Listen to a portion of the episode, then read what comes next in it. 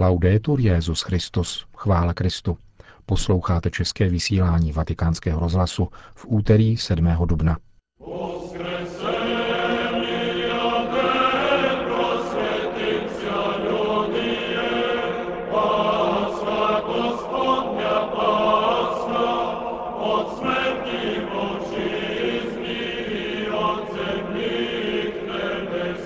Moskevský patriarcha Kirill zaslal velikonoční přání papeži Františkovi. Z té výročí genocidy Arménů v Turecku připomene tuto neděli Petrův nástupce slavením Eucharistie v arménském ritu. Nabízíme malou rekapitulaci smutných faktů této první organizované masové vraždy v moderních dějinách. Pořadem provází Milan Glázer.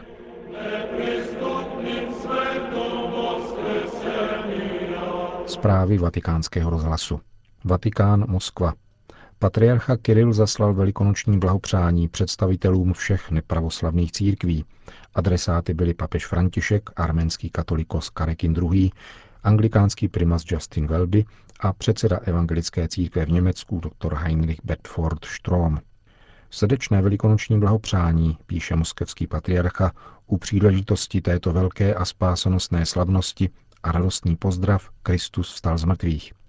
Tento významný den slavíme Ježíše, který vstal z hrobu, aby učinil bezmocným toho, který uplatňuje svoji moc skrze smrt. Patriarcha Moskvy a vší Rusy pak vybízí ke spolupráci mezi křesťany a píše: Vzdejme chválu Pánu za jeho nevýslovnou blahosklonost k lidskému rodu a posilme spolupráci mezi křesťany ve jménu vítězství pravdy boží, aby v naší společnosti byly upevněny vznešené evangelní ideály lásky, dobra, milosrdenství a dalších duchovních a morálních hodnot. Moudrý stvořitel, který nás znovu zrodil, takže z mrtvých vstáním Ježíše Krista máme živou naději na dědictví, které nepomine, ať vás opatruje v síle těla i ducha a naplní vás svojí velkodušností. Uzavírá patriarcha Kirill velikonoční blahopřání papeži Františkovi a dalším představitelům nepravoslavných církví. Sýrie. Apoštolský nuncius v Sýrii se účastnil v Homsu bohoslužby na památku holandského jezuity otce Franz van der Lugta, kterého zde právě před rokem zavraždili džihadisté. Arcibiskup Mario Zenari přiblížil tuto událost v rozhovoru pro Vatikánský rozhlas. Otec Franz, který se rozhodl zůstat spolu s obyvateli obklíčeného města, byl zavražděn měsíc před jeho osvobozením. Jeho případ je skutečně příznačný. Dnes ráno před začátkem mše svaté jsem zde viděl spousty lidí. Zarazilo mne, že přišlo mnoho mladých a celých rodin z různých částí Sýrie, a to nejenom křesťané, ale také muslimové, kteří tohoto otce měli rádi a ctili. Z Damašku se do Homsu cestuje dvě hodiny přes pustinu, která je však právě v březnu a dubnu pokryta zelení. Přemítal jsem cestou v duchu. Tito křesťané a vůbec všichni trpící lidé, kteří obětují svoje životy z lásky, jsou jako semena, která dříve či později vzklíčí. To je naděje Sýrie, která prožívá drama. Nevinní trpí, stejně jako otec Franz van der Lugt. Důležité je rozsévat dobrotu, nikoli násilí, úctu k lidské důstojnosti. A potom, dříve či později, přijde opravdové jaro a bude i arabské jaro. Jak na vás zapůsobila slova papeže Františka, který na Velikonoce mluvil o mlčení, které je komplicem porušování lidských práv? Papežova slova jsou zdejšími křesťany velice ceněna, a nejenom křesťany. Myslím si rovněž, že mezinárodní společenství má povinnost chránit menšiny, které jsou nezřídka krutě pronásledovány. Tady jde o povinnost. A papež dělá dobře, že na to upozorňuje. Jde o povinnost celého mezinárodního společenství. Syrské křesťany to povzbudilo. Papežovi apely a zvláště zmínka o milované Sýrii měla velký ohlas mezi křesťany. Ale opakuji, nejenom mezi křesťany, ale mezi všemi Syřany, kteří si papeže velice váží. Jak jste prožil Velikonoce křesťanské komunity v Damašku? Sloužil jsem Velký pátek v Damašku v Melchické katedrále. Byla zcela zaplněna lidmi. Vůbec ze všech stran Sýrie slýchám, i tady v Homsu, že do kostelů přichází takové množství křesťanů, jako nikdy předtím. Řekl bych, že víra a modlitba jsou velkou posilou proti strachu a úzkosti před budoucností. Byla to velice živá pascha, opravdu procítěná. Zdejší křesťané silně prožívají liturgii umučení Páně. Všichni Syřané, křesťané i muslimové, i ostatní vyznání, se účastní křížové cesty. Je zde tolik utrpení, tolik mrtvých. Vyvstává otázka, v jakém zastavení křížové cesty se nacházíme. To je to, co tíží duši křesťanů a myslím, že všech Syřanů. Říká apoštolský nuncius v Damašku arcibiskup Mario Zenari.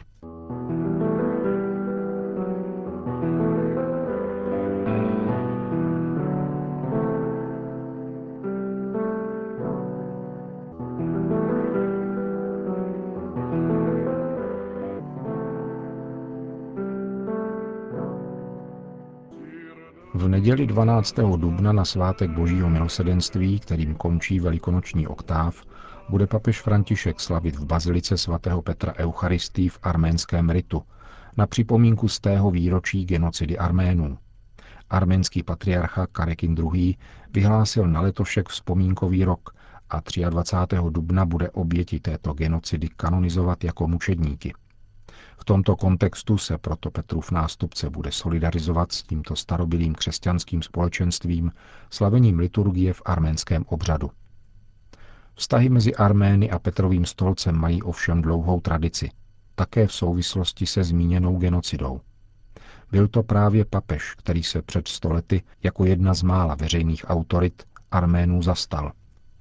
Benedikt patnáctý. Se diplomatickými cestami snažil přimět jak Turecko, tak evropské mocnosti, zvláště Německo, aby zastavili probíhající masakr, který v evropských dějinách dosud neměl obdoby a který bohužel předznamenal mnohé další masové zločiny dvacátého století. Této první genocidě moderní doby v letech devatenáct patnáct až devatenáct osmnáct padlo za oběť jeden a půl milionu Arménů.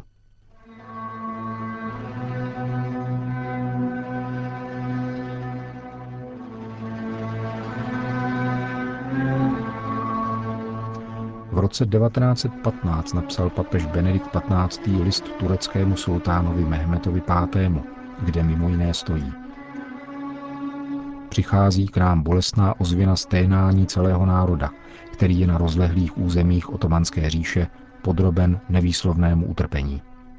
Arménský národ přišel o mnoho svých synů poslaných na popraviště, mezi nimiž bylo nemálo kněží i několik biskupů. Jsou vězněni a posíláni do vyhnanství. Dozvídáme se, že veškeré obyvatelstvo celých vesnic a měst je nuceno opouštět svoje domovy a s nevypověditelným utrpením odcházet do vzdálených míst, kde jsou koncentrováni a kromě úzkostí zde musí snášet bídu a mučení hladem. Věříme, Sire, že tyto nepřiměřenosti se dějí bez vědomí vlády vašeho veličenstva. Obracím se proto s důvěrou na vás, veličenstvo, píše Benedikt patnáctý. sultánovi Mehmetovi pátému. S vroucí prosbou, abyste se ve své velkodušnosti slitoval a zasáhnul ve prospěch lidu, který je v důsledku náboženství, které vyznává, veden k věrné podanosti vašemu veličenstvu. Pokud jsou mezi Armény zrádci či viníci nějakých zločinů, ať jsou souzeni zákonem a potrestáni. Nedovolte však ve svém vznešeném smyslu pro spravedlnost, aby byli trestáni nevinní.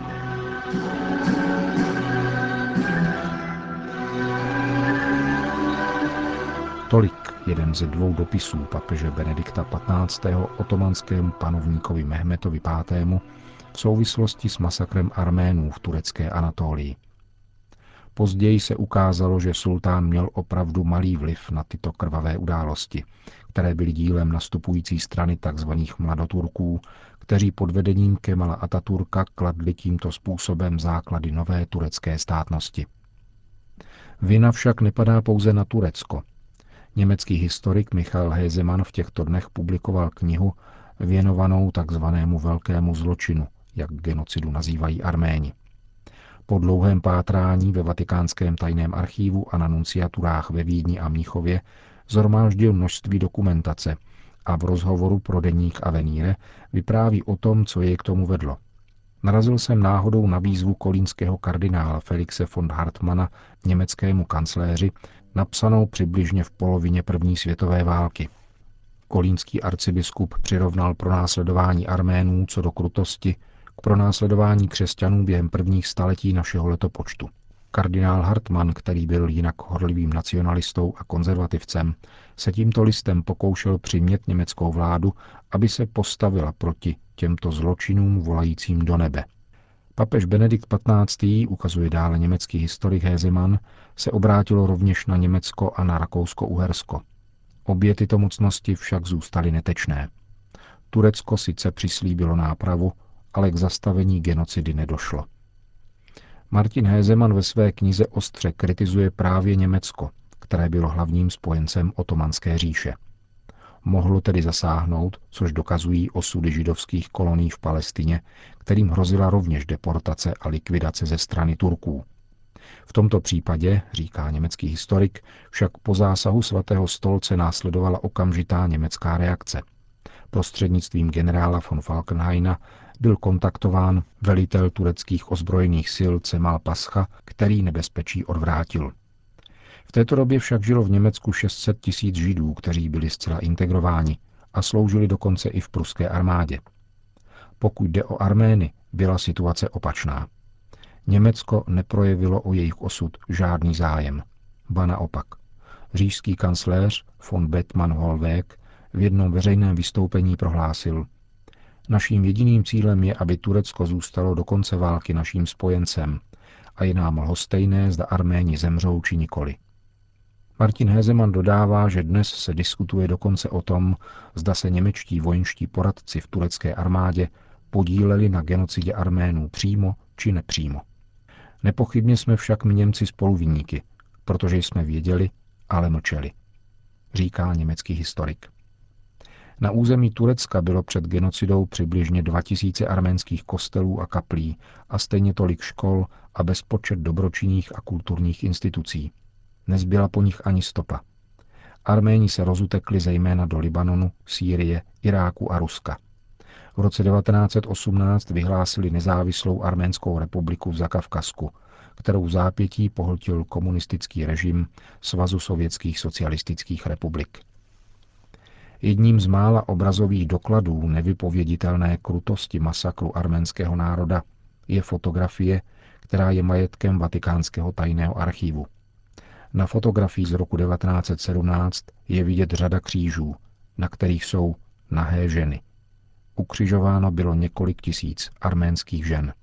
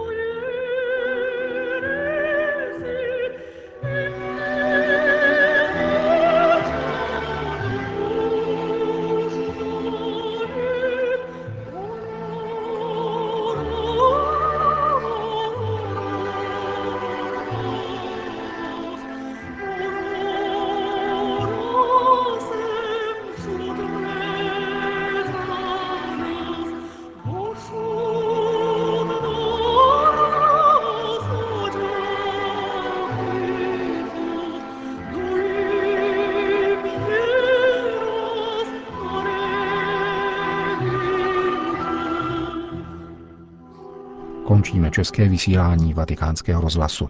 Chvála Kristu. Laudetur Jesus Christus.